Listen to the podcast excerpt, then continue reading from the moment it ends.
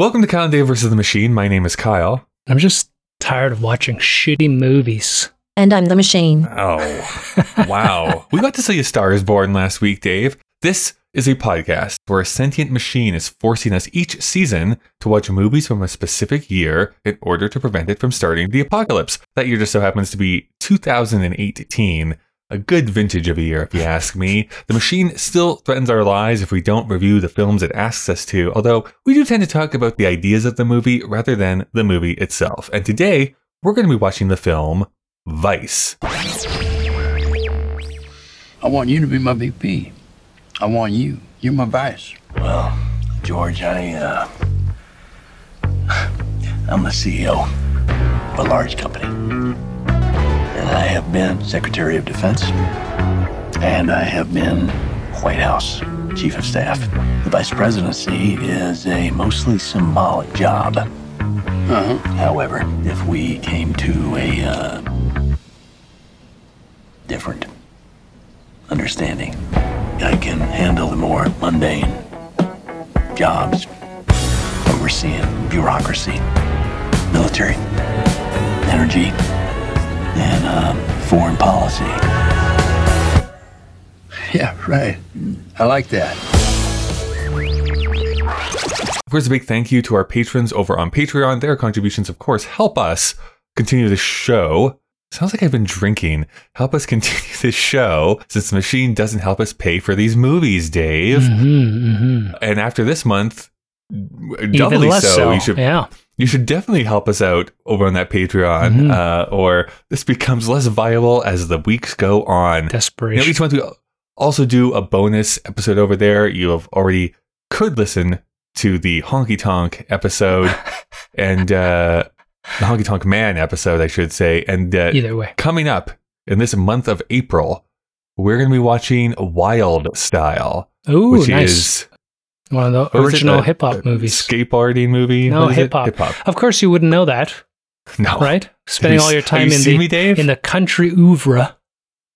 hmm Dave, my my skin has never seen the sun. If we were going to watch The Gambler, you'd be like, "Oh, Kenny Rogers, sign me up."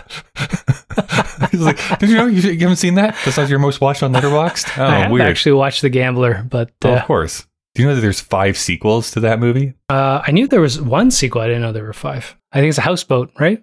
Regamblin, I think is what the uh, subtitle is. Anti-in, that's what it should be. Gambler 2, Anti-in. The Gambler 2, Let It Ride. My favorite movie of all time is The Gambler Returns, The Luck of the Draw, which is the fourth Gambler movie. Dave, you know that the people tune into this podcast, so this very podcast, Yes. and are like, what did these two have to say? What erudite opinions Ooh. will they posit over Uh-huh. on this week's film that they have decided to watch? Yeah. But also, Emphasis on the L. There's- Uh-huh. They're so interested in our epic yarn that we're spinning, this deep and rich Oh, right. fiction that is being added to each and every week. I mean, like two minutes of our episode each and every week devoted to this fiction that we have been building. it's like country music. You got to tell a story, Kyle. you know, this whole rigmarole, this whole podcast started because I accidentally created a machine that became sentient. Oh, wow. And I think I forgot it was all your fault. it is all my fault, but I think that the machine is also kind of playing a long con Okay. with this here. It says that it's that, that, that it doesn't want to start an apocalypse unless we, you know, don't review these movies. But I think it might just want to make an apocalypse anyways. Seems like it's saying one thing but doing another. Yeah. Yeah. It is a robot. And frankly, all robots are designed to end humanity. That's racist. I think it's a primary function of robots to take over human operations, right? I think so. I think this also might be an issue. I was I was tinkering this week, Dave. Gross. I do have access to the operating system and to the Oh, neural networks yeah, sure. of the robot. Probably written in DOS. Remember DOS? And it's I do. I, Actually, I don't think that was a language. That was an interface. But the the machine basically is five percent WALL-E, three percent Johnny Five, but ninety two percent Chat GPT now. So things are getting real weird over here. I would love if listeners could write in and actually acknowledge that they know who Johnny Five is, because that is dating you. I want to talk about a racist movie? Watch number two. You don't want a brown face? You don't like the brown facing? No. I'm just saying. Yeah. Anyways, we are going to be talking about the movie Vice here this week. I did let it slip at the end of last week's episode that I really do not enjoy this movie very much, Mhm. and I am going to be excited to jump into it with you because you have not seen this movie before. No. I think where our conversation needs to start here, then, because this is based on a real person. Uh, what's your history and relationship with the real Dick Cheney? I have none. And I think this is an important place to start. I don't give a fuck. Mhm. Yeah. And I know that uh, I know that he he encapsulated the nation of the United States anyways during the uh, GW Bush administration. And I know he was lampooned for being Dick Cheney, but frankly, uh, if we're going to be what did you call me before we start recording? Both sidist? Yeah, you like to do both sidesism. Yeah. Here's the thing. Uh, they're all the fucking same, pal. Name a politician who isn't a pig. True enough. I just don't like to do this like equivocism. That's not a word. Yeah, I, think don't like right. making it. I agree that in essence, most politicians are getting in to become more powerful, to become more wealthy, that they say things and then do another. I'm totally on board with that. But I do think that there is a fundamental difference between people that want to like overtly strip away a certain groups of rights and people who don't want to do that same thing. That's every politician right now. There isn't a single politician that doesn't have an ulterior, polarized motive, and then ironically make the same policies as their so-called enemies. They're all they're all hypocrites. I will jump in Sorry, and have upset. Dave yell to get Dave yell at me because this is what I love to do. Uh huh. Uh huh. This is exactly the right time because I, of course, start university in the year 2001. Okay. What happens in September of 2001 but a little event called 9 11? Mm, mm. And I think that that one event, we talked about this actually in the year 1999 about how fundamentally Different. different things are pre 9 11, post 9 11 in both art, culture, society, politics, etc., etc. I Mhm. think that is such a cataclysmic event. I don't think that that most people are going to disagree with that. Well, I I would cataclysmic so over the top, but it was definitely culture interrupting. Because are you going to say that about COVID? I think so. Is I, it cataclysmic? It's I, th- fascinating. I think it changed a lot of stuff or accelerated a bunch of stuff at the very least. The language is fascinating. Anyways, we get a hint of this in this film. It's not agnostic. Let's put it this way. It's not like nothing changed because of no, these no, it fundamentally changed the way we operate. I'll I'll give it that. Cataclysmic's funny though. I'm reading that book, so I'm trying to measure my words lately. All right, keep going. what I'm driving at here is that this is really what spurs me to become any type of politically aware of what was going on. I had the privilege of growing up in a time period, in a place in the country, I don't know, in a country where I didn't really engage with or understand things past the, superficial things that got made fun of on either this hour's 22 minutes on Canadian television or Saturday Night Live in America, where it's like, oh, I get it because they talk funny or they said this phrase. That's why they're what they're making a joke out of. That's basically my base level of knowledge. This really made me start to delve deeper into like the history of politics, etc., cetera, et cetera. That, that was the event. And the biggest people, if you were a self-identified like person on the left or a liberally minded We person, should talk about that too, because it's a bullshit distinction. But okay, keep going. Fine. Oh my god. it's so hard to have this conversation because I hate when everyone everyone is exactly the same. I just don't fundamentally believe that. I think we ultimately get to the same spot, but I will a thousand percent tell you that like abortion rights and gay rights do not get removed if if Republicans are not in power. We don't know that. we don't, because the complex part about the American political system is that it's not up to Barack Obama. It's about however they distinguish these House It's, majorities. but it, it's it's by packing the court and system. that was likely happening whether Trump was coming in or not, right? well, it actually starts with Dick Cheney. To be to, to be honest with Maybe. you, because But I don't know. I mean, here's the thing 1982, the entire United States of America voted for Ronald Reagan, right? It's like, if you look at the map of that voting poll, it's it's fucking insane. It oh wasn't. Oh yeah, in the a eighties he was super popular. Yeah, yeah, yeah, hundred percent. this sort of uh, tendency we have of trying to paint individuals as uh, tyrannical overlords or something. It's a bit dangerous because we're too close to it. Do we still think Richard Nixon is the worst president in history? And of course not. Nobody even gives a shit about Watergate. I, half the people who are alive right now couldn't. I couldn't even explain what happened in Like Watergate. what Watergate was. Yeah, yeah, yeah. In 20 years, even though Trump is a fucking clown, will he matter anymore? Oh, It's hard to say right now, but he's the most important thing in our life right now. Half the people watching Vice probably don't even know who Dick Cheney is anymore. True. I, I think that is an interesting point about how people that we like obsess over. What I was trying to drive at is like the Bush Cheney presidency, like George W. Bush primarily, but ultimately it really was Dick Cheney who people started to really, really dislike. Became like, yeah, the, the the faces of evil. Like these are the evil people in society, and someone to be fought against and push against, et cetera, et cetera. The rise of the political uh, comedy show, like I'm talking like the Daily Show and uh, the Colbert Show and Last Week Tonight, all stems from this era specifically Mhm. because of how much ratings and how much the left specifically were like, oh, this is the only person talking truth to power. I will say this straight up. I've become very disillusioned with that idea because it gets so frustrating to be like, yeah, I agree with everything you're pointing out and what you're saying and are yelling at the screen about, but nothing is actually changing. And it gets so frustrating after a while. There's a quick answer to that. It's uh, who are you talking to? And then you got to ask the question, why do I agree with this? You know, it's not just preaching to the converted. It's asking the converted why they even have the conviction in the first place. And that's what nobody Mhm. wants to do because nobody likes dialogue. I certainly prefer my own monologue. I knew a lot about Dick Cheney in relation to the Bush White House. Yeah. Like the the whole position was like, oh, George W. Bush is not that politically savvy. Everything that's happening is because of Dick Cheney.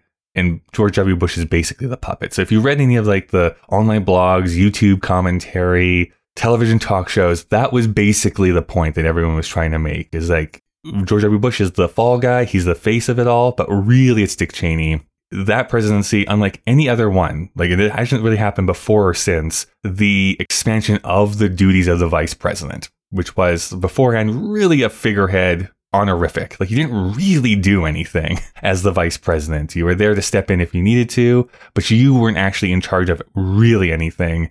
And Dick Cheney found a way to be like, actually, I can do a lot of stuff. I don't know. I, yeah, I think that is factual. Mhm. I wonder. I mean, I don't know. I'm I'm disillusioned with America in general as a Sure. concept, right? So any rhetoric around the lost golden years is a, a little smelly to me, frankly. Oh yeah, hundred percent. Like you can even see that actually w- during the Trump presidency because people were like, "Oh, wasn't it better during the Bush Cheney years?" I'm like, "No, it wasn't." Like, what are you talking about? no, well, e- even if MAGA goes past, because it, I just realized Mhm. watching this film, which I didn't know, it was Ronald Reagan that started MAGA. Even if we go beyond Reagan years, and you can point at what uh, Democrat or Republican, it doesn't fucking matter who's running the country. When was it ever good? You know, you and I kind of had this nostalgia for '99 as almost the peak of North America. It felt like we were invincible. You know, the only thing well, we worried we about was then, the genre of music you listened to. It wasn't that Mhm. big of a deal. That was some of the most uh, brutal eras of American dictatorship as far as going out and fucking other countries in the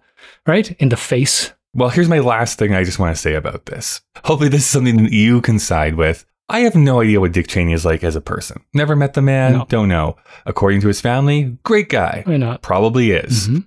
To his friends, also great guy. Probably is. Sure. As a politician, many of the things that he oversaw and many of the policies that were put in place because of him directly, not a big fan. Mhm, In mhm. fact, I would go so far as to say some of them I think were pretty evil. Yeah. So Yeah. that is that's where I stand. My stamp is on Dick Cheney. Yeah, as far as uh, as far as the administration's roles in warmongering, torture, Mhm. detainment, surveillance state, of course, it's a problem. But it is weird in my mind to think about it as solely being attributed to one person. I think that's where films like this become a little bit counter worshipy, which is a little weird. And when we look at, for example, I mean, Facebook and Google all came after. But when we look at these data mining companies, it's supposed to be apolitical, but they're the ones selling this shit for money. I mean, if anybody Mhm. understands Google, there's a reason why it's free because it's not, right? It's such they're a selling you. beautiful search engine. You can do every Google's free. Humanity hasn't. I mean, they're the ones who sell the most information about everything that we do. Is that Dick Cheney? I don't think so. I don't know. It's weird. Yeah, it's muddy. And I don't like, of course, uh, any form of warmongering. But when you look at sort of historical context, I don't know if you can separate that from politics. I think politics is warmongering. I think warmongering is politics. Adam McKay is the other person we should talk about in relation to this movie. This is him writing and directing this. What are your thoughts and feelings of Adam McKay? I think he should have stuck out to gross-out comedies. Um, did he do Talladega Nights? Yeah. Yeah, Talladega Nights, Step Brothers, Anchorman. That movie holds up fantastically well. And I think that I know it's hard to stay in that pocket. I mean, we are seeing guys like Will Ferrell and stuff struggling now to find uh, a viable voice in popular culture. But this idea that, you know, to build a film, you have to be intelligent. Adam McKay's not an idiot, but that he felt that he needed a platform to become so uh, ironically almost like a left liberal terrorist in film is kind of become a joke. I couldn't watch Don't Look Up. And when I read reviews of both of these films, you see that fervent cult like behavior where if you buy into what he's selling, you think this is the best thing you've ever watched. And if you're even in the middle, you're just questioning why the fuck am I watching it? And if you're on the other side, it makes you want to punch someone in the mouth. It's it's well, weird. You say that though, but it's weird. I'm talking about Don't Look Up specifically because Okay. I think this one is, is harder to distance yourself with because Don't Look Up is such written in metaphor. I think it's easier to hide that political message. And why? What I mean by that is that I remember watching that movie because it came out around Christmas on Netflix. yeah. and me and my parents watched it together. And for me, No I'm like, comment. well, this is this is obviously a comment on global warming and why we should be taking action. And this guy and this they're making fun of Trump specifically because they're using quotes from him. Yeah.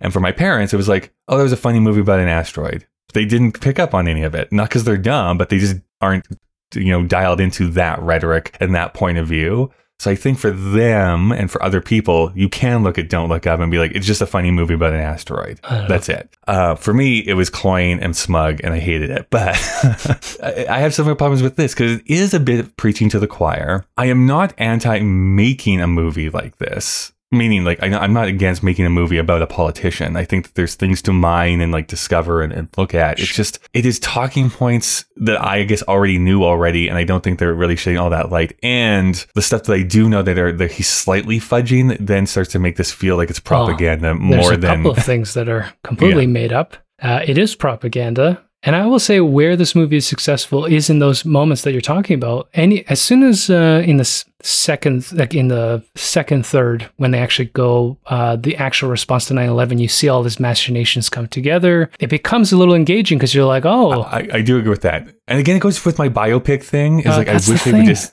like bring it like Yes. closer. It's like let's just talk about the re- response to 9/11 and how this all builds up. But before we get to talking about the movie itself, the only thing I'll say about Adam McKay is that yeah, he was basically heralded as this like the comedy auteur, Oh, yeah. right? Like, he, he Anchorman. had these Amazing. three big ones, right? Yeah. Yeah. like, Anchorman was like the huge, huge hit. But yeah, other guys, Talladega Nights, Talladega Nights, Step Brothers? Step Brothers, you know, uh, mostly Will Ferrell comedies, but they were doing great at the box office. Critics mostly liked them. These were things that like, oh, there's like this new comedy voice. Mhm. Was a previous writer for Saturday Night Live. Like he had this huge credibility as a comedy writer director. Then he makes The Big Short.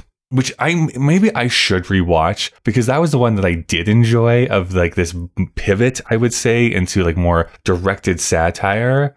Um, I re looked it up on Wikipedia, so again, that has its own bias, I realize. But from what I see, everyone involved, like everyone who's portrayed in that movie, says, like, yeah, this is 99% correct. There's only a couple things, like, they change a couple names and an order of certain things happening. But by and large, everything that you see in that movie is how it happened, is how it was said, is how it was presented. And I think I, I have less issues with that movie because I just remember enjoying it on that level. I think the main difference is that The Big Short focuses on material capitalism. And Mhm. because we're seated in it, oddly, we're distanced from it because we can't escape capitalism.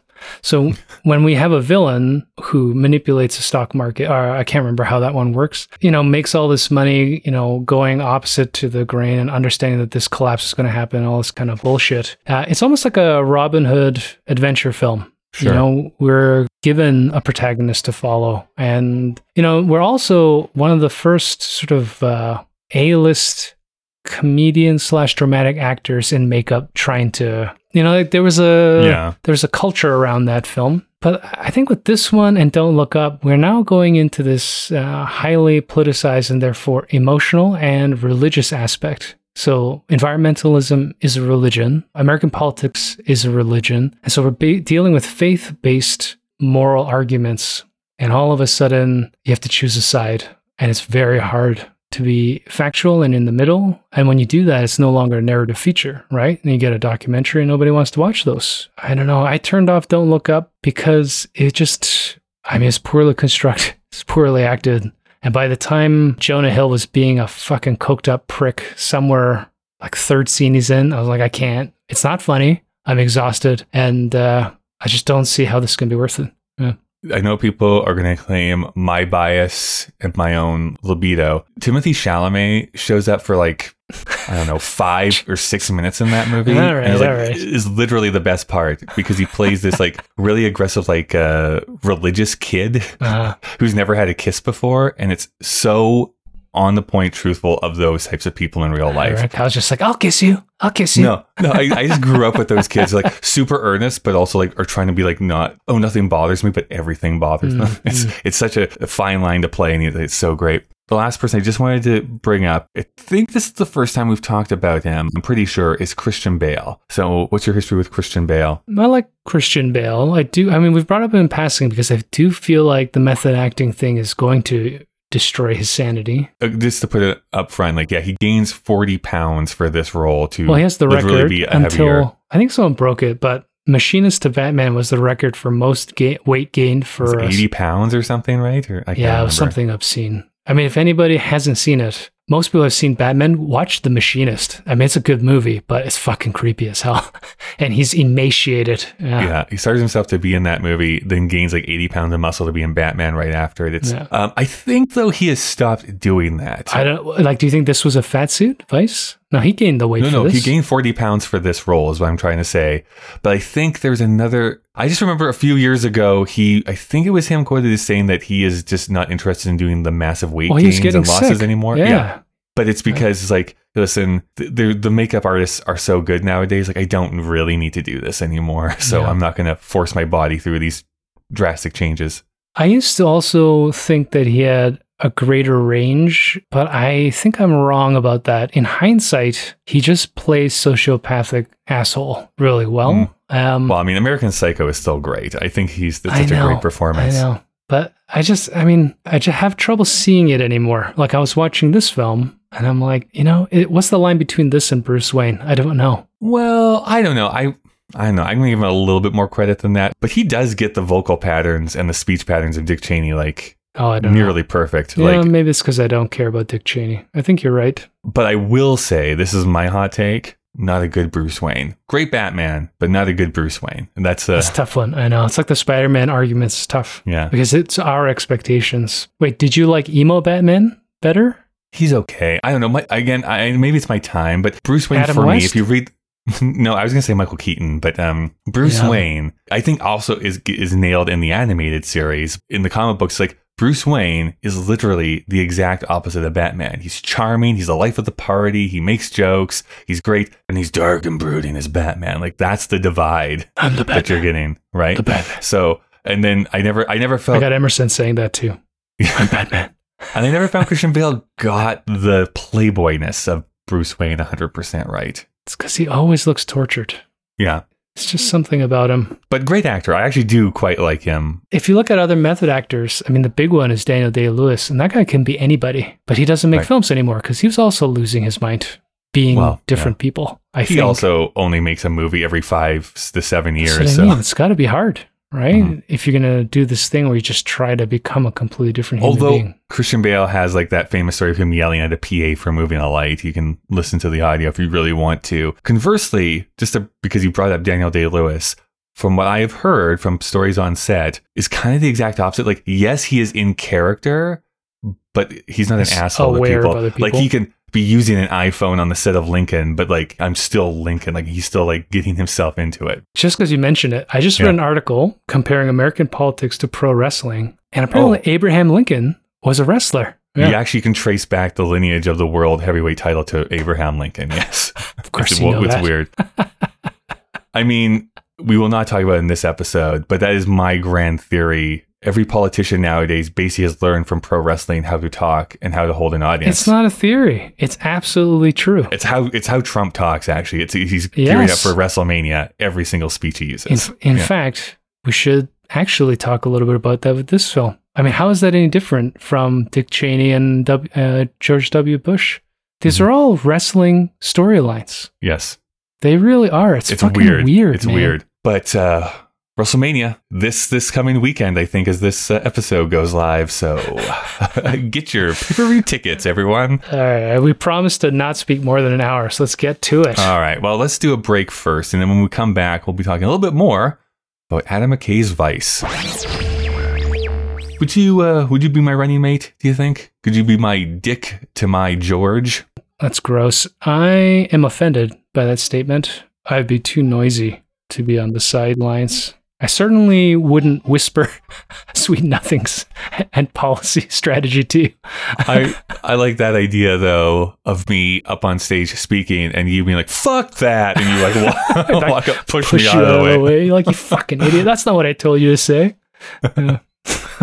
Not a good puppet master is really what you're trying to say. No, no. Conley vs. the Machine, of course, for this last time, is a proud member of the Alberta Podcast Network, locally grown, community Past supported. tense was? Yeah, we were Mm-hmm. part of the network. The Alberta Podcast Network promotes and supports Alberta made podcasts and connects their audiences. We didn't get kicked out. It's, it's just over. it's just it over. sounds, yeah, we sound cool that we got kicked out, but it's no. Yeah, push, it's like we're two, we're two bad boys, and they couldn't handle our truths anymore. Uh, anyway, they connect their audiences with uh, Alberta-based businesses and organizations, or at least they used to. In this final ad read of this era, I get to tell you about the Edmonton Community Foundation. You know, the foundation acts as a bridge between donors and charities to create a strong, vibrant community for generations to come. You know, you can start an endowment fund yourself or with a group, and once it reaches $10,000, it can start distributing funds. Vital Signs is an annual checkup conducted by the Edmonton Community Foundation in partnership with the Edmonton Social Planning Council to measure how the community is doing. This is an FYI. The 2022 report focused on systemic racism in Edmonton. So to learn more, you can go to ecfoundation.org. All right, let me get to my final announcement, uh, ad read. My message to our loyal Albertan listeners is about Park Power.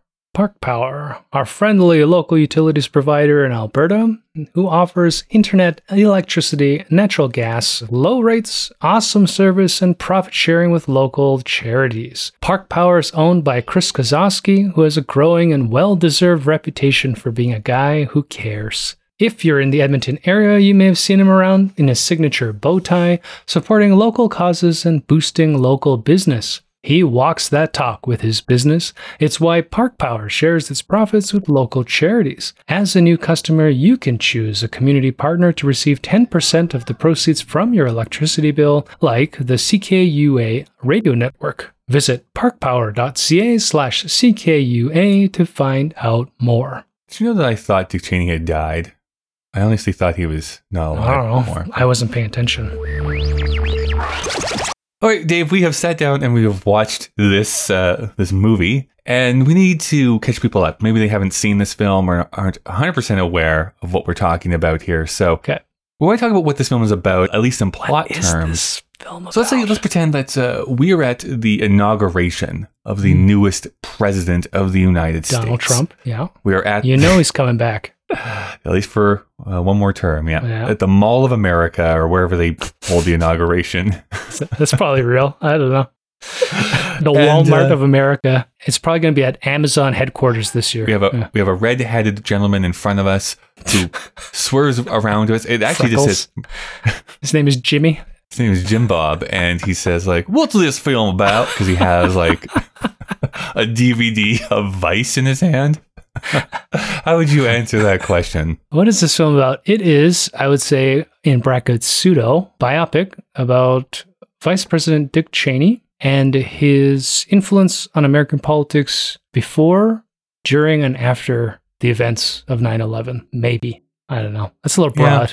Like what what, what would you say the actual narrative? There's no narrative, but what would you It- say? it- it's trying to tell the life of Dick Cheney from that of a young man up until the end of the Bush presidency. Like that's Yeah. basically what this is. Uh, this sweeping narrative. it's like it's even weird that they bring up all the drinking, the DUI, and then they just don't come back to it. They're like, yeah, it's fine. I'm a broken record on this. This is my biggest issue with uh, biopics is that they include a lot of stuff that doesn't really matter Doesn't to the narrative. No. ultimately. So it's either cut that stuff out or why are we bringing this up in the first place? But Yes. because if this was not a biopic, everyone would say the same thing. It's like, why are we bringing this up? It just has nothing to do with anything else in the narrative, other than it shows that Lynn made him like become a better man. Could have been shown a different way. Anybody who, like my wife, says they liked Dune but kept falling asleep.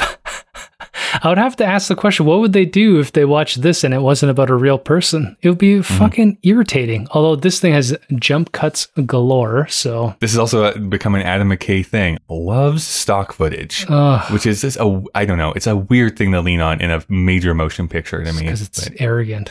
Dave, I mean, it's not like we've made this any mystery here up Mm-hmm. until this point. But what were your feelings on this movie? Yeah. No, I thought it was terrible. As we said in the beginning, there is a good run in the latter, th- you know, second, third, or whatever, when they actually get to the meat of the problem. I think once they get to the into the White House proper, there's Yes. actually some really interesting things to say about power and about American politics and the Yeah. machinations. I mean, it's very Shakespearean. Although I'll talk about that scene too. Oh, too. God, don't bring that Uh, up. but it is. Yeah. It is like that American fable type of stuff. Like, okay, I can understand why you would even want to make this movie in the first place. Mhm. And I think that's also, if there's anybody left with fascination of Dick Cheney, that's the part everybody wants to know about. How did he turn what a allegedly been a figurative role into one of uh, immense influence? And I, Mhm. I think that part actually was quite gripping. And I don't want to attribute it to the filmmaking because up to that point, the filmmaking is a mess. It can't find a tone. It's doing way too many things. It's it's just all over the place. There's at least one, if not a couple of key roles that I think are miscast. Oh, almost everybody. Yeah. It's not because I think they're bad actors. They've just been asked to do something that is not in their skill set. Yeah. And then it, it drags the movie down, in in my opinion. Uh, I think we should be upfront here that we, Dave, you and I, are kind of on the outside of this opinion. this is not the opinion that most people hold about this movie. Yeah, well, fuck it. I think the only person I actually eventually thought fit the casting was probably Sam Rockwell's GW. And when he first appears, I was like, no, that's not going to work for me. But as soon as he got, became uh, President George W., then I was like, oh, yeah. That's quite a good uh, portrayal of his buffoonery. But when he was drunk and young, I was like, he doesn't look like a young guy. No offense, Sam, but uh, Yeah, didn't yeah. pull that off very well. I joke text to you. I think this might have been the signal of the end of Amy Adams' career, unfortunately, because I love her, but she is so miscast and misused in this film. I love Amy Adams. Yeah. Like, if you can go from being like in Junebug to Drop Dead Gorgeous, she was in. Yeah. Uh, Yeah. Enchanted and then Arrival, like all in a row, I'm like, that is range, that is talent. I was you gonna say, great. you want to talk range? Amy Adams has range. Yeah. Yeah. And then this is yeah the start of like it's like this and then the Disenchanted sequel and Awful. uh Hillbilly uh, Hillbilly Elegy, which is Yeah. awful, and like Something. just four or five in a row. That's like, what are who are you? Your agent that is making you be in these movies? It's just so frustrating when I know she's talented. And there's ageist sexism in Hollywood for Mm-hmm. sure. So it's going to be difficult, I think, because she's in that sort of middle to late middle era uh, female actress. So as female actor, so it's kind of like, you know, Hollywood is not going to be offering the so-called juicy parts Mm-hmm. for a while until she can play the matriarch, you know, in her 60s. Yeah. Yeah. so that kind of sucks and it coincides. But this film was one of those ones where I was just like, I don't know, what a waste. What a waste of an amazing actress to be in this shit hmm. heap. And then the, the unfortunate part, and maybe maybe I'll be pleasantly surprised. I don't want to like start casting judgments before I've actually viewed something, but her next two projects are from Adam McKay as well. So I'm I'm hoping maybe something good can come from that. But, But he's we'll, not- We'll see. He's too arrogant. I mean, particularly Don't Look Up. I mean, obviously, I don't know Adam McKay directly, but his response to all of the criticism Yeah. of that film was getting. You know, when I was watching uh, Dragon's Den in Canada, I liked Brett Wilson a lot because when he was on TV, he seems so magnanimous and he's throwing fucking money around. He's like the self made billionaire. Then I moved to Alberta and I learned who he is here.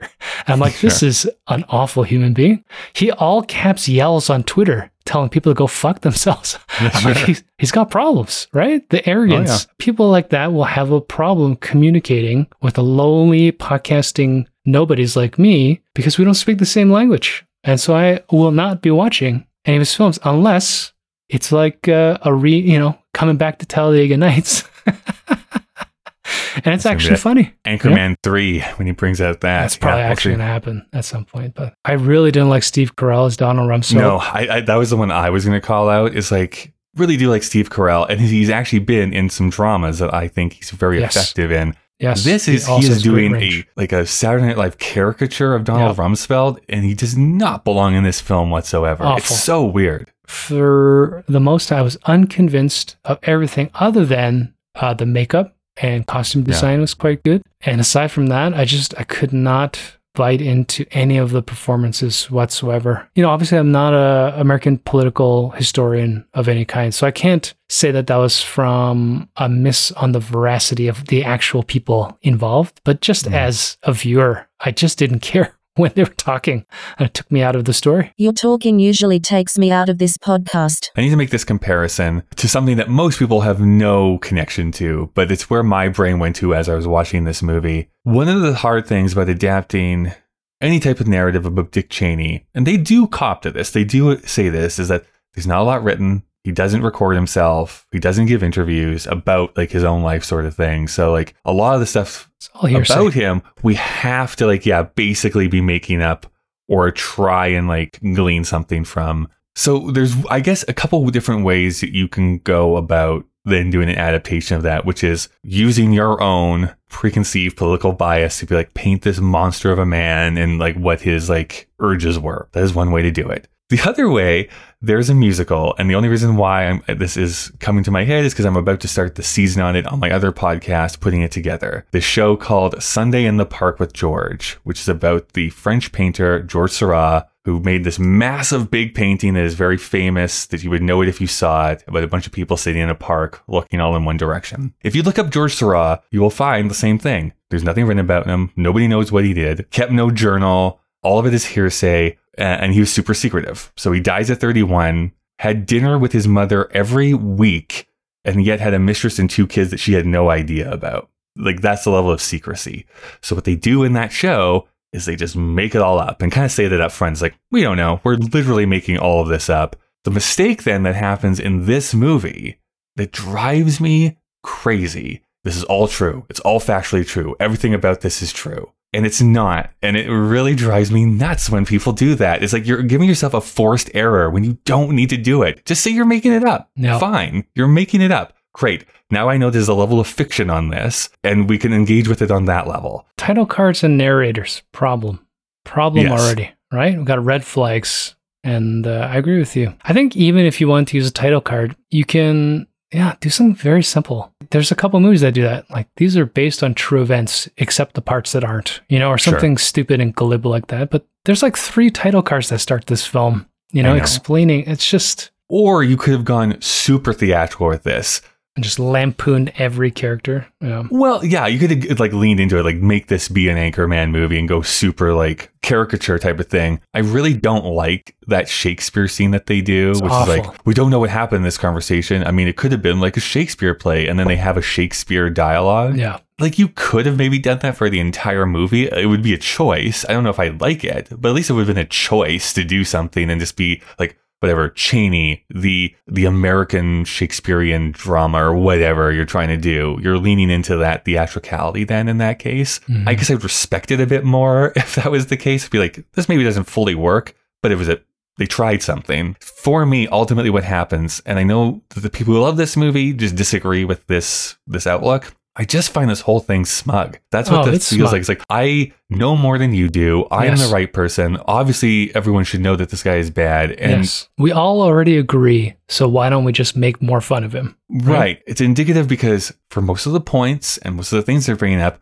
I fundamentally probably do agree with that viewpoint and that outlook, and it drives me up the wall. It's like makes makes my skin crawl. The level of like I know more than you do, and nothing hammers that home than the mid credit sequence, which makes me want to break my television. you want to rage quit you try and have it's it's like a one minute scene. It's like, and they've, they've been going back to this focus group throughout this uh, movie, at least for the second half. And it's like, wait a second, this movie's too liberal. It's like you would think that libtard, like blah blah blah, and they're mm-hmm. doing all this stupid like internet Yep. speak, and then of course the we'll call him the MAGA guy gets mad and starts punching people, thus proving that only only liberals know what what the right answer is. I'm like, yeah, they're the only rational ones. because the liberal guy says like, well, why are you getting angry? Everything about this movie was true. Yeah. So you guys, you just don't care about facts, and it's like, stop it. I just it really rubs me the wrong way. I do think I, I agree with you that there is that that section that where it's kind of becomes an engaging film for like a third of it. So I, I can't like completely just write this movie off. No. But I think oh, most people are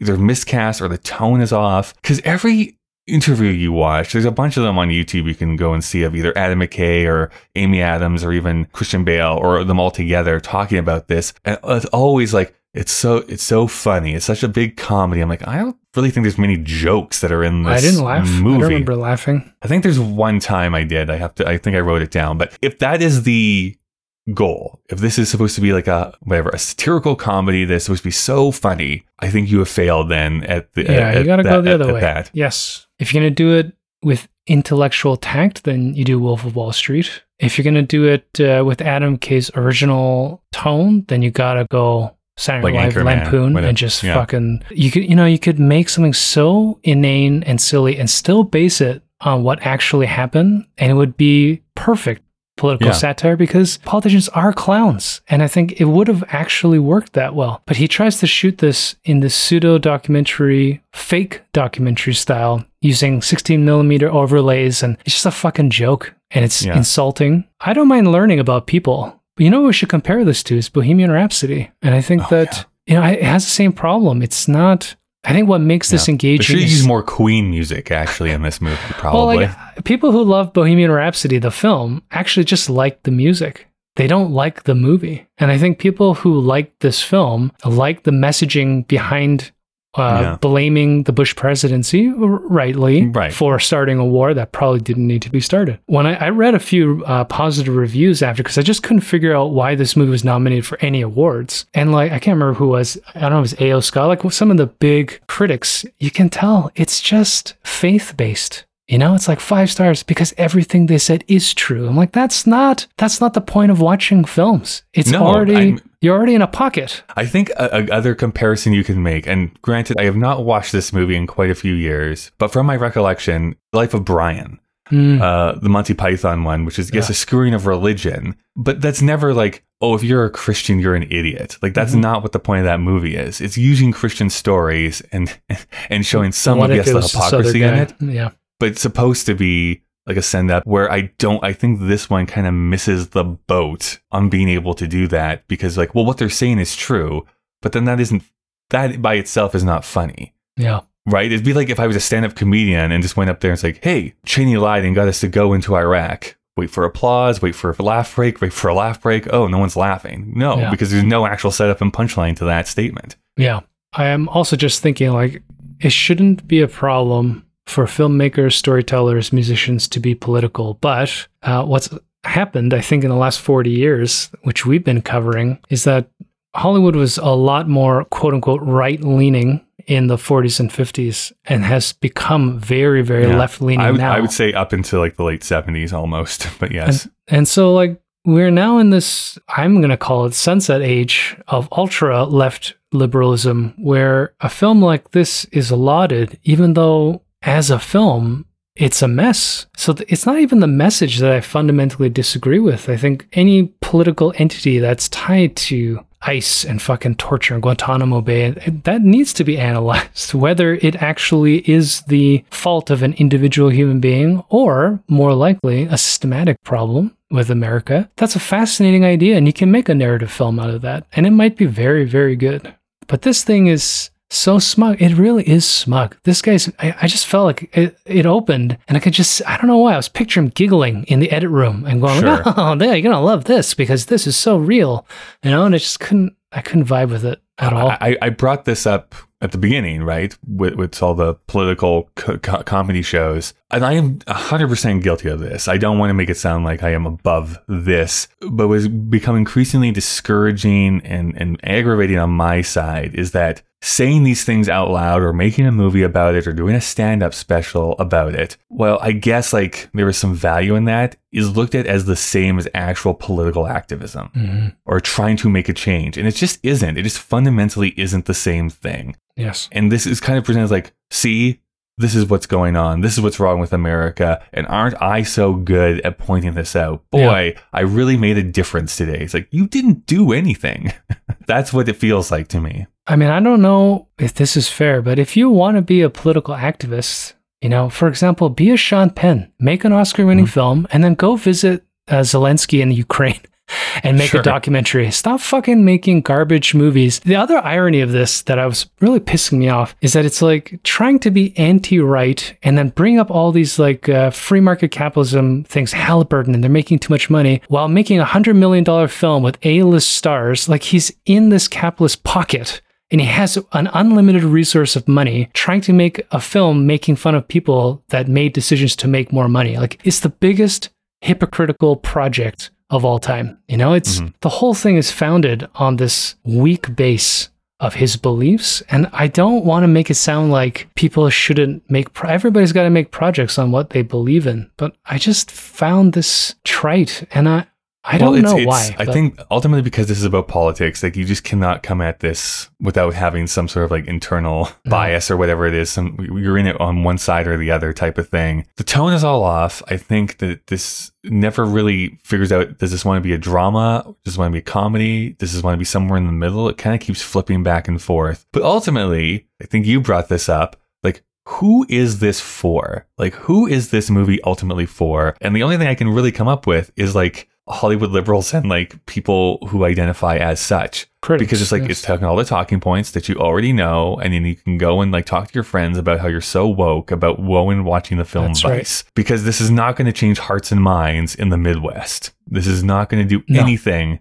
MAGA Um, people will not watch this and start thinking, you know what? They're right. We shouldn't have done that. It's like they don't give a fuck, you know? And then weirdly, they kind of, and I know again, people are complex. They're different people. We demonize probably people too much. But because of how Cheney does break that fourth wall at the very, very end while he's in his interview, feels like the movie itself is also kind of absolving him of his Yes. crimes in a weird, weird way. So it's like, wait, so we both want to hate him, but also like, but when you really think about it, killing all those people are kind of justified, right?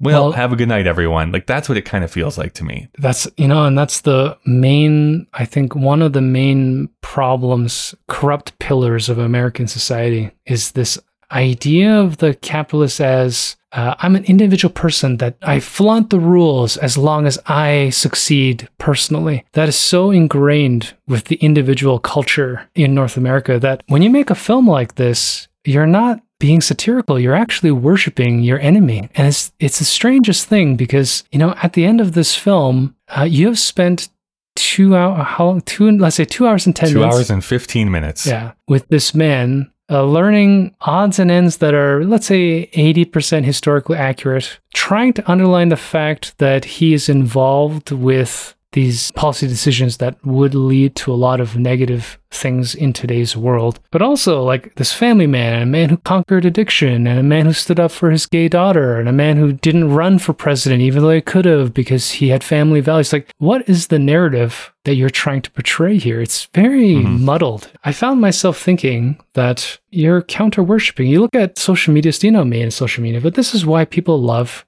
fucking social media, man. You see these people who are willing to literally expose every negative part of their entire psyche. They'll go and punch random people in the streets, publish sex tapes, do all this like weird shit, and people fucking love them for it. They mm-hmm. idolize them. And they don't idolize the actions because we're still a puritanical society. We idolize the audacity. This is the problem with a film like Vice. We want to hate Dick Cheney and the Republican ideologies of like, right, white centric, capitalist, middle American. I don't even know how they define themselves, but we worship them, just like in wrestling Everybody likes the heel. Well, yeah, I mean that's the thing. I think that's what the grossness is a little bit of it because this is real people and it's not professional wrestling. He did all these awful things, but isn't it bad that we didn't think of this first? Like that's almost like the tone it gets. Like he found this loophole. Boy, wouldn't it have been great if we found this loophole the, before they did. Anyways, off my soapbox, let's do some backstory here and then we can wrap this up. So, this movie, Dave, opens up on December 25th of 2018. A good old Christmas time family movie. Christmas. Well, you watched it with your family, so. Not this one. I watched uh, Don't Look Up on. oh, uh, sorry, on sorry. Christmas. Yep. Yeah. It is rated 3.3 on Letterboxd, 7.2 on IMDb, has a 61 on Metacritic, and on Rotten Tomatoes, it has a 65% from 370 critics and a 60% from 5,000 plus users. So teetering on the edge of uh, rotten, technically, on, uh, on their metrics. Available on DVD and Blu ray, available to rent on both YouTube and iTunes, and you can stream it, at least in Canada, on Amazon Prime. Its budget was $60 million. I think most of that was for the actors involved. Its box office was $76 million. So, not a do well. huge success. That Actually, would- I think was- you've called that a bomb. no, no, no, no, no. I, it was it would be a bomb if it made under its budget. Uh, the plot description from IMDb is the story of Dick Cheney, an unassuming bureaucratic Washington insider who quietly wielded immense power as vice president to George W. Bush, reshaping the country and the globe in ways that are still felt today. Oh, Well, Dave, do you want to uh, play a little game here? It's been a while. 'Cause It's Yeah. been a while, but it is time to play guess, that, tag. This is the part of the show where we, or at least I, don my nice fancy blazer, the long microphone that Bob Barker used to use. And you know, when you go to the movie theater and you see that row of posters of movies upcoming, and it has those little witticisms, those little lines of text to entice you to come and see the movies. And, you know, Dave, I know what you're thinking. You're thinking, like, oh, you know what, this weekend, I'm going to go and see Dungeons and Dragons, Honor Among Thieves. That's the movie that's for me. that's actually been getting decent reviews. Do you think it'll be good? I am seeing it tonight as this episode gets released. I was going to write it off. Friend of the show, I'm seeing it with Sarah and Ben, actually, is who I'm going to go and see that movie with. Are you a D&D guy? Did you actually play dungeons? I used to. you look like somebody. Yeah. You to- look like somebody. Whoa, whoa, what the fuck does that mean? You look like someone who would have partic- partaken in the uh, Dungeons and Dragons. Uh, I've I've slung some dice here and there, you could say. I've uh I've been a paladin, if you know what I mean. I've uh What's the difference between a paladin and a knight? Is it uh, yeah, paladin is something more religious, holy? I believe. Yeah, yeah, I think more holy. had water thrown on them. uh, I used to play a tiefling, and uh, I don't know what a tiefling It is. doesn't matter. It doesn't matter. Okay, so I'm giving you three options. Two of these are completely made up. One of them is the actual tagline that was on the poster device. So, was it Beware the Quiet Man? Was it Power is a Hell of a Drug? Or is it the untold true story that changed the course of history? Let's go with three. The untold true story that changed the course of history. Mm. Dave, you are correct. That is the Oh. actual tagline for Oh, this nice. movie. Yeah. I thought I might throw you off with Beware the Quiet Man because they make such a big to do about how he was so quiet. He never said anything. And then they have that quote by whoever Mm. He the famous guy that says, film. Stars Christian Bale as Dick Cheney, Amy Adams as Lynn Cheney, Steve Carell as Donald Rumsfeld, Sam Rockwell as George W. Bush, and Jesse Plemons as Kurt. Oh yeah, we're gonna talk about. I think we should talk about Jesse narrator. Plemons. Jesse Plemons is one of my favorite current actors working. Really? I think he's really, really great. I'm not I'm saying he's great in this movie, but I actually No, really do enjoy his performances outside of this. He's got a lot of weight. Yeah, I remember when he broke out with Breaking Bad, and I thought, Yeah. why are people talking about this guy? He just looks like a thug. I knew him first from uh, Friday Night Lights, the TV show. He No, played a great nobody watched that. And then I saw him in uh, Game Night. We might Oh, see so him in Game funny. Night. He's so He's pretty funny, in that movie. How is that profitable for Frito Lay, Dave? But I just feel like uh, I always thought of him as monotone. It's like all the same character, but I could be wrong. There's some people who play the same character over and over again and do little nuances here and there. Because I think he's he's great in Power of the Dog. I think he's great in that. Oh, I didn't watch Power of the Dog. He plays this like Talk about method acting. there was this other movie that was on Amazon Prime. It debuted on Amazon Prime, and I'm totally blanking on the name of it. But it came out Plemons. last year. He plays basically a Mark Zuckerberg, Elon Musk type of like tech watch it. guru. So it was very out of character for him, and I thought he nailed it. Hmm. I wasn't ultimately happy with the movie, but he I thought was really great. Yeah, I uh, in, in that role. Sounds like a ringing endorsement to me. But Kurt, anything you want to say about Kurt? uh, what's Kurt? Oh, the That- That's his character in this movie. Uh, why? I would like to use the word why. You know, trying to use a narrator, which is already a problem, and then giggling as they're going to turn that into the heart donor that saves Dick Cheney's life because that's supposed to be ironic. Like I fucking hated that whole that whole device. I think that encapsulates actually what I think you and I have been feeling about the smugness is that trying to uh, thread this yarn and then thinking everybody's going to have a good laugh at the end that the narrator turned out. It's just a joke. It doesn't make any sense. Even following him through his family life, reversing time to see him as a, Marine or whatever, the Yeah. ground, uh, I can't remember what part of the military he's in, and then getting hit by a car. I mean, it was a jump scare, was not expecting yeah. that. And then what? What was the point of the whole thing? It didn't need a narrator.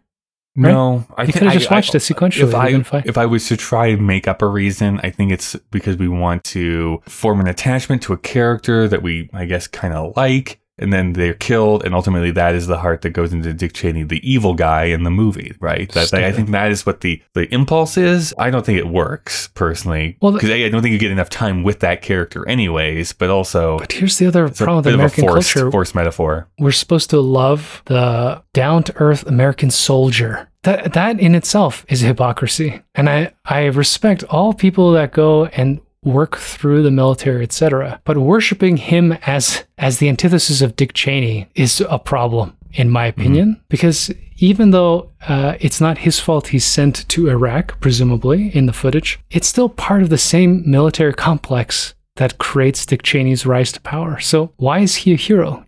because he's a foot soldier. It's confusing. Yeah, I think I think maybe another another way you could have gone about this. I, again, this is rewriting something, which isn't the greatest thing to do in the world. But there was a I'm going to blank on his name. I can't remember his name. But there was a football player who signed up for the military right after 9/11, and hmm. then actually became so disillusioned that he came back and basically was saying like, "Hey."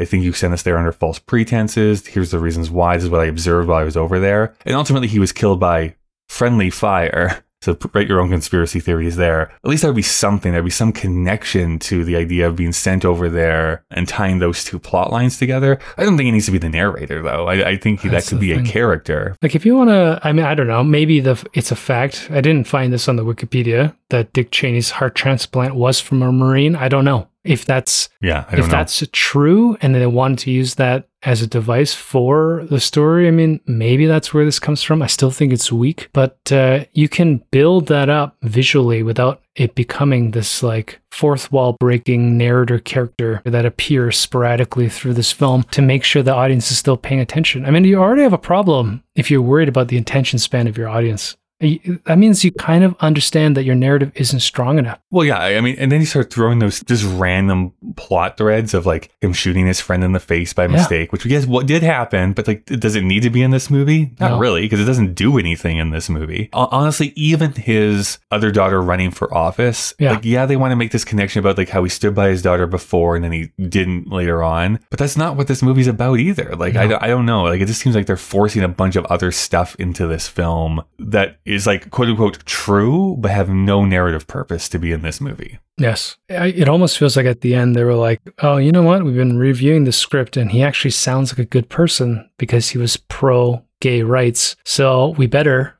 throw in one more scene where he uh, throws that all away for his other daughter, which I think on the Wikipedia is not entirely true either. And I, I think that even Donald Rumsfeld, did I read that correctly, would not sign on to uh, banning banning rights for gay couples, etc. So these are complex people. They're not monoliths. They're not, you know, I think someone's compared Dick Cheney to Darth Vader, which doesn't make any sense. There's something about propaganda that just wears me down. And I know we all buy into it at some level, but I think it's perfectly fine making a movie about like this is why I think this person is ultimately a bad person. I actually have nothing against that in and of itself. What starts to become an issue is when I have to obfuscate facts, I have to make things up, I have to not take into account that they are an actual person. Because as it turns out, we talked about this during Gandhi last year, which is, yeah, I think ultimately Gandhi did a lot of great things.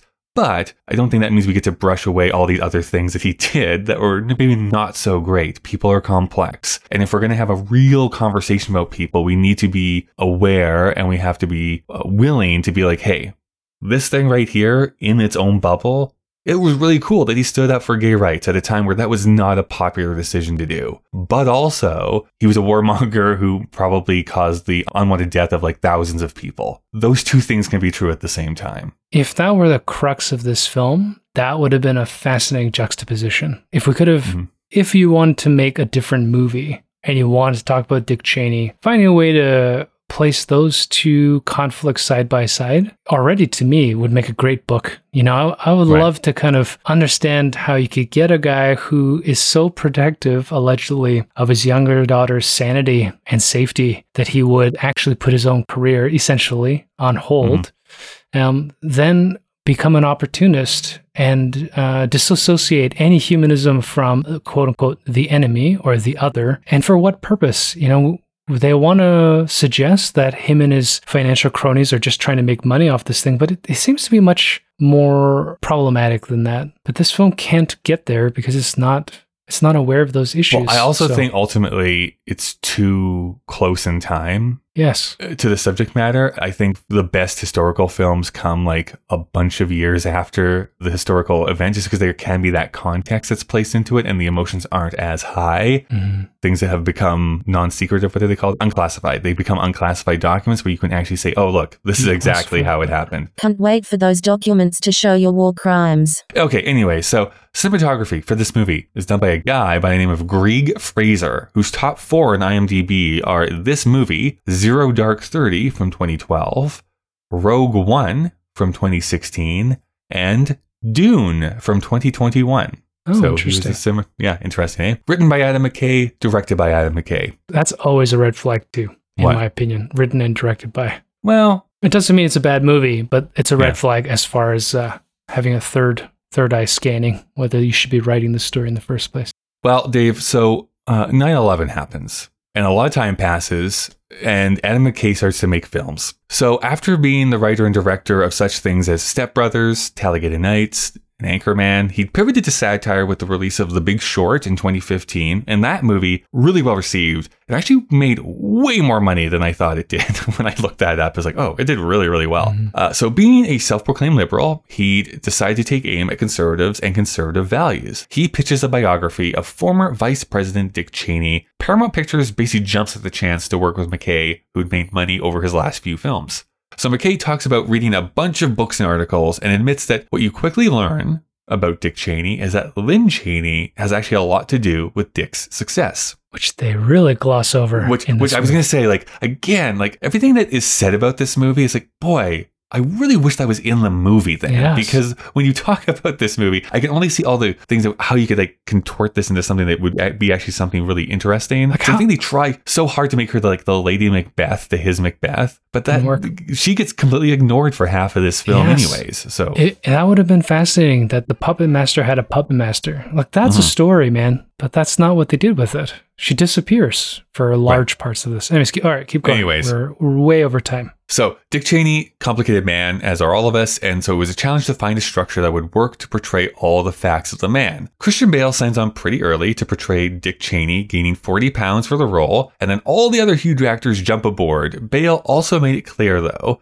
that he was going to portray Cheney by acting as if he's doing 100% the right thing at all times. That was how he wanted to approach the character. McKay agrees to this approach. Uh, he is even quoted as saying, this is from one of the YouTube videos I watched, that his intention was to humanize these people. As much as this film claims to be a true story and sticking to the facts, critics at the time even pointed out that there are some glaring factual errors that this film promotes. I'm not going to go into every single one of them, but the three big ones. Number one, Cheney was already a Republican, and in fact, had been personally introduced to Rumsfeld.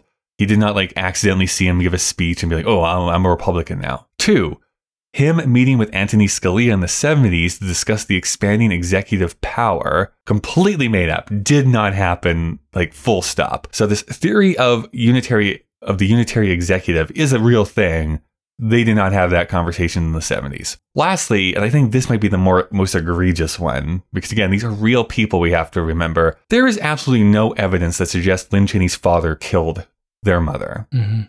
I actually think that's kind add of a weird thing to hmm. add into this film then. Even like the implication of sexual abuse. Like, Yes. why add that if you aren't going to use it? Maybe I'm, I'm being a bit too like pearl clutchy because these are real people, but it just feels weird to bring them into this and be like, hey, this thing, but actually it didn't happen. I just think it has to have a purpose. Like, you know, when that part happened uh, and she's giving him the pep talk because all you need is a strong woman to get over addiction. Everybody knows that. Fucking assholes. And then uh, she basically proclaims that what she needs is a puppet, a figurehead, a male figurehead, because she has all of these ideas how the country ought to work. So you're like, oh wow, like that actually is quite compelling because I want to see uh, her do that. Her like the movie should be in that case about her. You know, they've brought this traumatic backstory, whether it's right or wrong. They have her proclaiming that she wants to be this uh, this big player, and then she's like a housewife. She takes a call. She lauds him. She does one uh, very Trump-like speech at the Kentucky. Everybody's Something. naked, so no, it's Wyoming, I think. Wyoming. actually. Everybody's naked, and then uh, like all shirtless white men cheering her on because Mm-hmm. she's a, it's a Trump speech. It's probably quoted from him. I think that was Hulk Hogan who did that first, though. It disappeared for like another 30 minutes and then appears to tell him not to take the vice president job because they're making too much money. Like it's just it's such a lost cause. You know? I think, It's a mess. honestly, the more we talk about this, the better idea would have been to make a completely fictional film using some of this as a basis of how you want to work it. But then you don't have to worry about, like, well, in real life, this happened next. So now I have to do this. This is not something I want to write, which is a puppet master who needs a puppet master who needs a puppet master to get actually what they want. And like the difference in like communication up and down that chain would be kind of interesting to, to investigate. Everyone can then discover that I'm your puppet master. It gets it released, has a slightly positive reaction, but not like energetically so. it's not the big short. Yeah. No, yeah, the big like if you go back to the Big Short, it has like a ninety percent on Rotten Tomatoes. It's It made like yeah. two and a half times as much as this movie did, did Mm-hmm. on a way lesser budget. So like it made a lot of money. The Academy is like hell bent on giving Adam McKay an Oscar. Like they really want to give him an Oscar I cannot comprehend how this was nominated for anything. because even Don't Look Up is nominated for Best Picture, Best Screenplay, like Egregious. a bunch of stuff. This would go on to be nominated not just at the Oscars, but at other awards organizations. But it had eight Academy Award nominations, including acting nominations for Bale, Rockwell, and Adams. McKay would be nominated for Best Original Screenplay, Best Director, and Best Picture. The only award it would win is for Best Makeup and Hairstyling, which, to be honest, probably deserved. Yeah, that's fine. The aging and the fatting and all that stuff looked good. And when I looked up images of these people, because I forgot what Dick Cheney even looked like, and I was like, you know what? I would say 90% of it is dead on. I mean, it's still Christian Bale's face. You can know, still, yeah, see the Christian Bale face. You can't put a latex face, but uh, it's fantastic. Like I said, uh, Sam Rockwell's uh, GW is dead on. I forgot what GW looked like before. He's an old painter, but it actually looks like him during his presidency. So if they're gonna win an award about makeup and hair design, great. But best picture, best Yeah. screenplay, like what a fucking joke. this again, my, my returning to it, I I'm very curious what we think the two of us at the end of this season. This is a bad crop of films they decided to have for best Oh, yeah. picture this year. Like I Oh, don't yeah. get it. When they had all a bunch of other options, even of the ones we've already talked. If Beale Street could talk, no best picture nomination, but this and Bohemian Rhapsody get one. Like I don't get it. I don't get it. I mean, other than if Beale Street could talk was you know made by and about African Americans. Sure. So outside of racism, there are better movies outside. Uh, you know, I, I just realized Spider-Man in the Spider-Verse is Yeah. a black-led film, so I that would- was never going to be nominated, was it? It's fucking weird, dude. well, I mean, Black Panther is nominated this year, but not for best director or anything like that. But like it's a mess. Yes. As we go on, there's like bare minimum five other movies. I'm like, why is this not here in this conversation? It's it just crazy. seems so weird how some of these m- movies got into that best Lobbying. picture race. Lobbying. Like it is, it is lobbying, but it's like bonkers to me how like even with lobbying, you would go and see this film and be like, well, best picture it is. Again, isn't that that's great? Ironic hypocrisy. You make a film about politics and propaganda, but then you use politics and propaganda for this to get an award. Yes. I mean, there's so many Yes. layers where this film is just That's another movie for you. yeah, what an insult. what was with the teacups and saucers? Is that a Boston Tea Party thing? I could not understand that metaphor of stacking teacups and saucers. You know what? House of Cards? Is it because House it's of House Cards of is already out uh, on Netflix? Yeah. I've never heard of that. So I thought it was very awkward. And they put a lot of camera time. Well, I was going to say the, the the other metaphor that they spent a lot of time on is the fishing lure. That Yeah. is through the entire movie, and even in the in credits, it's like fishing lure, fishing Yeah. lure, fishing lure. It's about reeling them in, right? With uh, But that's what the, out. The one sequence where that pays off is when he's manipulating George W. so that Bush, he can yeah, I agree. So I thought that was that worked. But like that's the only time that they use. I don't know. It- Exactly. It, seems like they want to increase that throughout the entire movie. It's like that's not. I don't know. didn't work. You're not communicating that effectively if you're trying to say like the entire rest of this movie is him also luring people in. Yeah, if you're going to do that, it needs to be every interaction with everybody's ever talked to. But that is not what happened. It was like this one event where he saw an opportunity. He's like the most American person. He's like an opportunist, right? Yeah. Uh, so why wouldn't we think he was great? there are a couple of instances like this flashes of like I guess the old Adam McKay will say of that's actually a really funny idea. The way that Christian Bale asked the question like but what is it we believe in? Like what do we believe in here? Like what do how do we want the winds to blow? And then Donald Rumsfeld just laughs at that. The idea is funny, but again, it gets a little bit annoying because like Oh, I at the a beginning. thousand percent do not believe that that is how that actually happened. Yeah. Where they say his superpower was being able to say the most outrageous things, but make it Mm. seem like a reasonable, measured response. Yeah, it's like, yes, we should uh, put wigs on our penises and uh, go and present them out on the uh, Oval Office lawn or whatever he says. Again, I thought that was an interesting. That's a funny idea to run with. Wish the entire movie was was that basically. I, I wrote this down for a movie that's two hours and fifteen minutes. It still requires you to know just a lot about American politics. Yes. Yes. Because like I do know this again. I know all of this stuff, but it's like I can't imagine not to throw my parents under the bus, but I can't imagine my parents like knowing what they're referring to in some of these Oh, situations. It's not your parents. Like I don't know. I, I yeah. I've read about and stay on top of some topical layer of what's going on in our world, but having a presumption that we understand the inner workings of the political system in the White House is insane. I don't even know what a Secretary of Defense does. I don't care. It's not important to me. But, you know, there are all these uh, presumptions that everybody in America actually understands who's supposed to be above what. Even this idea that the vice president doesn't do anything is already washed away because it's been 20 years, and that is not Mhm. how we view vice Look presidents anymore. anymore. So, if anyone's still listening, my problem isn't that I'm pro Cheney or that I think that the war was justified. You are wearing a Bush Cheney 2004 shirt though. I just So- wish uh, we spent more time introspectively looking at the culture that makes these monsters as opposed to just making the monsters themselves. Maybe you and I are just interested in different things than what the American public is. I don't know. That's probably fair. Just two other quick little nitpicks. One, you don't like that they play the song America over the closing credits. I fast forwarded it. Sorry. Yeah, which is from it's from West Side Story. They play it not because I don't like the song. I think it's a very insightful song, but it actually makes no sense to play. It's the only reason they're playing it is because it, it's called America. no. But that song is all about new immigrants into the country being disillusioned by white America. It has nothing to do with what this movie is about. No. I mean, the last thing I was just going to say here, ultimately, at the end of this movie, I know it's part of the, the thing that they started off with, but I still don't really know anything about Dick Cheney by the end of this movie. Yeah. If you're going to make a film about him, at least have a point of view to be like, this is the thesis statement. This is what you need to know. Mm. And I don't know if we ever actually get that. I think it's because they bring up too many ideas and they don't pay off because there is some meat to it. I mean, I don't think it's as much that we don't know anything about him, it's that everything conflicts is muddled and then we don't understand what Adam McKay wants us to believe about him. And also leaves us with this problem of people anti worshiping him. Because it's not clear, the audience can interpret everything on two polar opposites, but not never in the middle. You can't be in the middle with this film.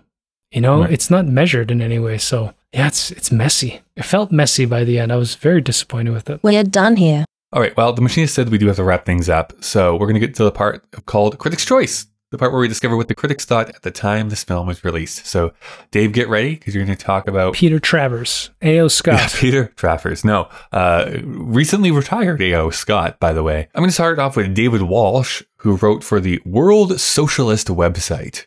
Perfect. Who, who comments, What contributes a good deal toward making Vice valuable and effective in the end is the filmmakers' genuine anger. They despise the warmongers responsible for some of the great war crimes of modern times. They deserve credit for that. Again, so hypocritical for a socialist to laud this film, which is in itself about free market capitalism. There's mm-hmm. no socialist ethos in any of this movie. But Dave, they do deserve credit for talking about it. This movie is trying to say, like, we just picked the wrong guy to have all the power. Mm-hmm. Not why does anyone have this much power? Exactly. You know? It's Yes. Fucking weird. What did Keith say?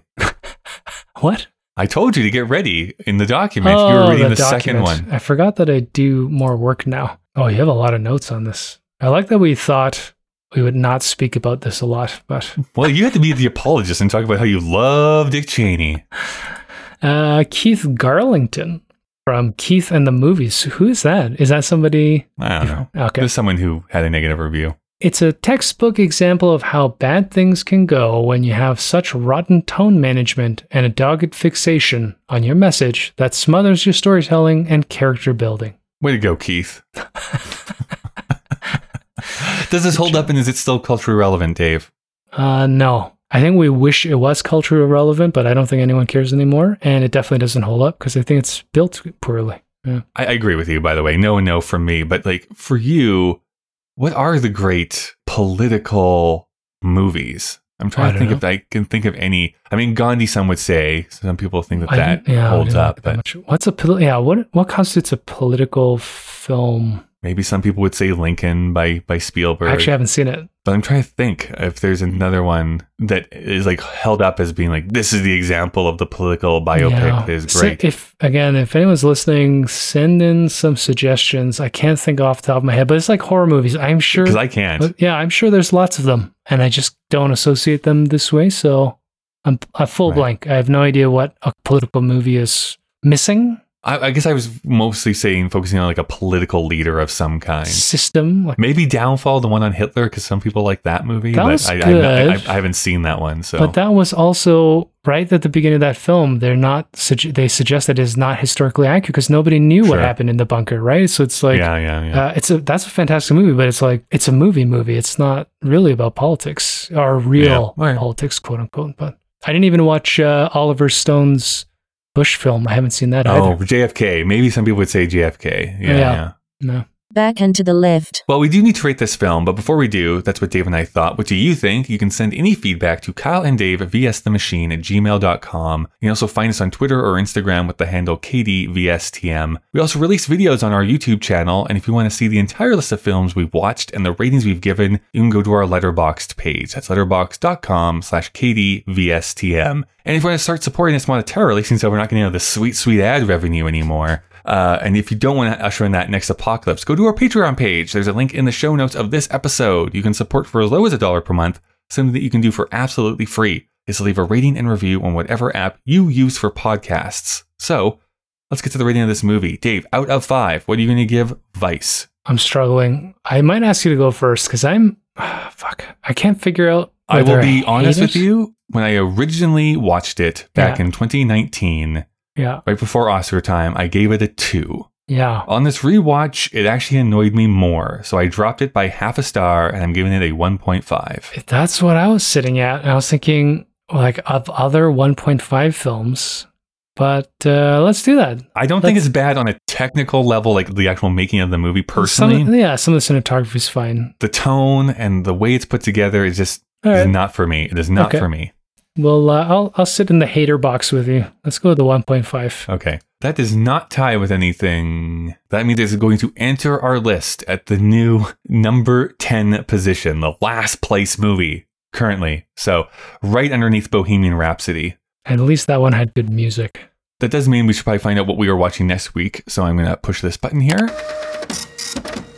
Oh, we're going to go artsy. You know, we talked about a war over in the Middle East. Let's talk about a Cold War, Dave. We're going to watch Cold War. It is a movie that's in black and white. that is not in English, that was nominated for Best Director this year in the year 2018, but not for Best Picture. I've never heard of it. It uh, is by the same guy. I can't pronounce his name properly, but he made Ida about this uh, another black and white movie about a nun, uh, which is great. I really like that movie a lot, actually. So, and I've never seen this movie, so this is I think I think the first movie that we've talked about this year that I have not seen. Okay.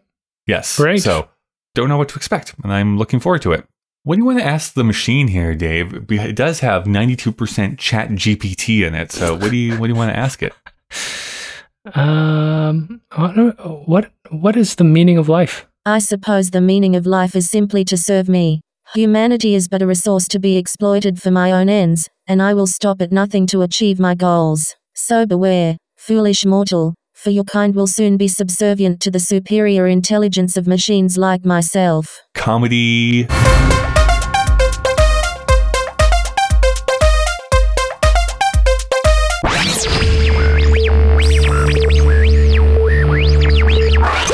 Your talking usually takes me out of this podcast.